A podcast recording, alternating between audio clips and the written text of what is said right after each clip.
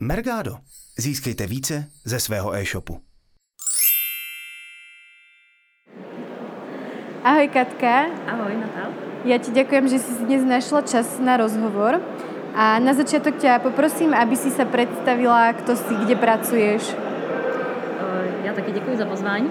Já jsem Katka Nejedlá, pracuji na pozici konzultant zboží CZ v Brně a vlastně mám na starosti jak naše interní obchodníky, tak i agentury, jak malé agentury, kde třeba školím eh, vlastně nový jejich zaměstnance, aby uměli zpracovat s tím zbožím, tak i třeba chodím do agentur konzultovat eh, klienty nebo třeba dělat nějaké workshopy, případně zjistit nějakou zpětnou vazbu na to, co třeba by se dalo dělat lépe, co třeba jakoby změnit, nebo zase naopak, co děláme dobře a v čem třeba pokračovat.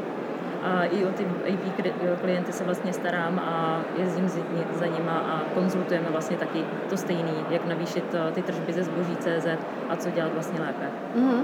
Já vím, že dnes tu budeš mať workshop, tak mm. můžeš nám povedať, o čem bude? Eh, bude to primárně o vlastně o datech, což jsou vlastně jako chování uživatelů na zboží CZ.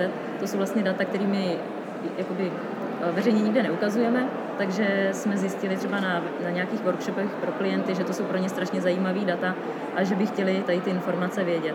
Takže to byl pro mě takový impuls k tomu, aby jsem ty data využila i pro dnešní přednášku nebo pro dnešní workshop, kde vlastně těm klientům tady to sdělím, aby se mohli připravit eh, na vánoční sezónu, aby věděli, kde třeba eh, aukčnit, kde zase jako třeba eh, pracovat jinak, třeba s XML feedem nebo tak. A zároveň potom, aby nastavili ty výdejní místa, kterými už od července zobrazujeme, tak aby potom nebyly pozadu, aby ty ostatní e-shopy, které třeba ty nastavené výdejní místa mají a informace o dopravě, tak aby jim potom neubírali zákazníky. Takže určitě jakoby dogma před tady těma Vánocema je to, aby to určitě měli nastavený a aby ty uživatele, co je vlastně vyhledají, tak aby je nějakým způsobem zaujali. Mm-hmm. Povedala si, že vlastne to bude o číslach, tak eh, čo si pod nimi představiť? Čo tam například hmm. budeš ukazovat? Eh, bude tam hlavně to chování těch uživatelů v třetím a čtvrtém kvartálu, kdy vlastně oni už třeba před těma Vánocema vědí, co budou přibližně kupovat, vědí, že třeba už hledají třeba tablet pro manželku, jenom nevědí který, takže už je tam potom eh, přesun vlastně těch eh, uživatelů z těch samostatných nabídek do produktu.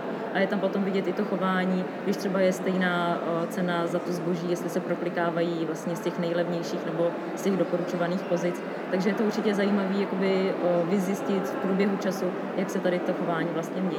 Mm-hmm. Sledujete aj například rozdíly mezi mužmi, ženami alebo nějaké vekové hranice? Eh, máme jakoby záznamy, jako třeba ty přístupy, ale tady v té prezentaci to nemám. Mm-hmm. Ne, ne vždycky je to úplně takový jednoduchý, jakoby to rozlišit, kdo zrovna ten proklik. Jasné. Hovorila si o číslách a keď ho na workshopoch treba takto prezentuješ, eh, tyto výsledky, mm-hmm tak odporúčate e-shopom, čo s nimi môžu robiť alebo na čo na základě toho si dať pozor? Určitě ano, samozřejmě se to vždycky liší jakoby v rámci kategorií, protože jiný doporučení v těch kategoriích bude třeba, kde je oblečení a móda, než když, když je elektronika, protože třeba ta napárovanost těch položek do produktu je úplně rozdílná hmm. a je potřeba potom přizpůsobit tu kampaně tomu třeba pomocí XML feedu, protože já když budu šlapat třeba do aukčních prokliků, budu tam nastavovat nehorázný částky, budu mít špatný XML feed, tak vlastně stejně se nikdy nedostanu na ty přední pozice. Takže samozřejmě doporučujeme i v návaznosti na to, co už třeba známe eh, s tím, jak jednáme s těma klientama nebo s čím se setkáváme a potom to doporučujeme takto těm klientům a oni to vždycky radši slyšejí, než nějaký naučený data a radši slyší ty příběhy, jak se to opravdu stalo a jak to napravit. Napadá ti něco také, nějaké čísla, které třeba z těba prekvapili alebo zarazili, alebo je to něco také, co by si, dajme tomu, nečekala? Eh, asi je to poměr třeba pro kliků, když jsou třeba eh, schodná cena položky, třeba všech, třeba 10 e-shopů proklikává nebo nabízí vlastně tu položku za stejnou cenu, anebo když jsou potom třeba velký rozdíly v té ceně, tak je tam potom jako vidět ten rozdíl v tom, odkud se proklikávají a to je docela jako zajímavý zjistit to chování těch uživatelů. Samozřejmě potom třeba, když jsou ty výrobky nižší, jako když se jedná o knížky, tak uh, oni už většinou vědí, jakou kvalitu dostanou, jenom si vybírají ten e-shop, takže většinou jdou třeba po nejlevnější ceně. Mm. Ale zase naopak, když se jedná třeba o parfémy, tak oni zase spíš jdou po té vyšší ceně a chtějí mít nějaký kvalitní e-shop, aby věděli, že dostanou opravdu to, co chtějí. Takže dá se povedať, že vlastně výrobok od výrobku, cena od ceny jsou úplně jiné Mhm. chování těch zákazníků? Přesně tak. Já tam mám teda čísla, které jsou v rámci celého zboží, protože kdybychom takhle roz, rozpoložkovali nějakou tu, tu kategorii, tak uh, bychom tady byli strašně dlouho. Takže to chování tam mám přizpůsobený, samozřejmě to nějakým způsobem uh, okomentuju, proč to takhle je a že vlas- vlastně se to může chovat trošičku jinak v těch kategoriích. Eh, Ty si hovorila, že vlastně chodíš aj školiť, Mhm. tak eh, čo sú nejaké také najčastejšie rady, které právě dáváš e-shopom? Eh, Je to hlavně kvalitní ten XML feed, protože opravdu ta aukce není vždycky to, to hlavní, který je potřeba řešit.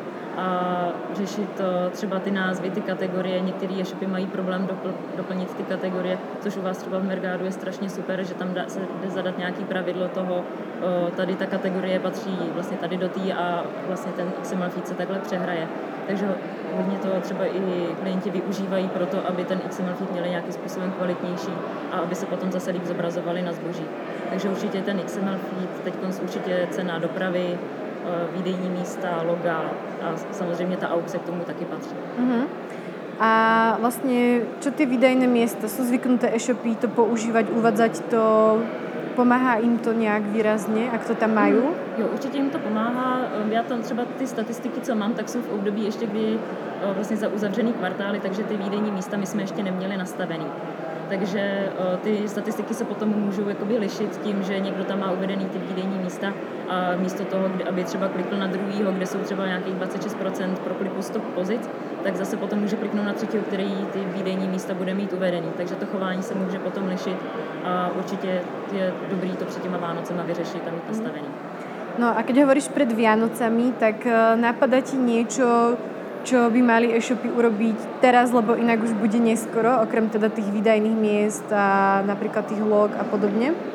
Eh, Určitě pracovat s tou aukcí, protože před, ta aukce se přece jenom před těma Vánocema zvyšuje, každý e-shop chce utržit co nejvíc objednávek, takže nastavit ty aukce eh, na nejdůležitější eh, kategorie nebo i třeba na nejdůležitější položky a sledovat to a prostě s tím pracovat. Tak já ti ďakujem za rozhovor a ešte ti prajem, aby si si užila shopkem. Děkuji ti.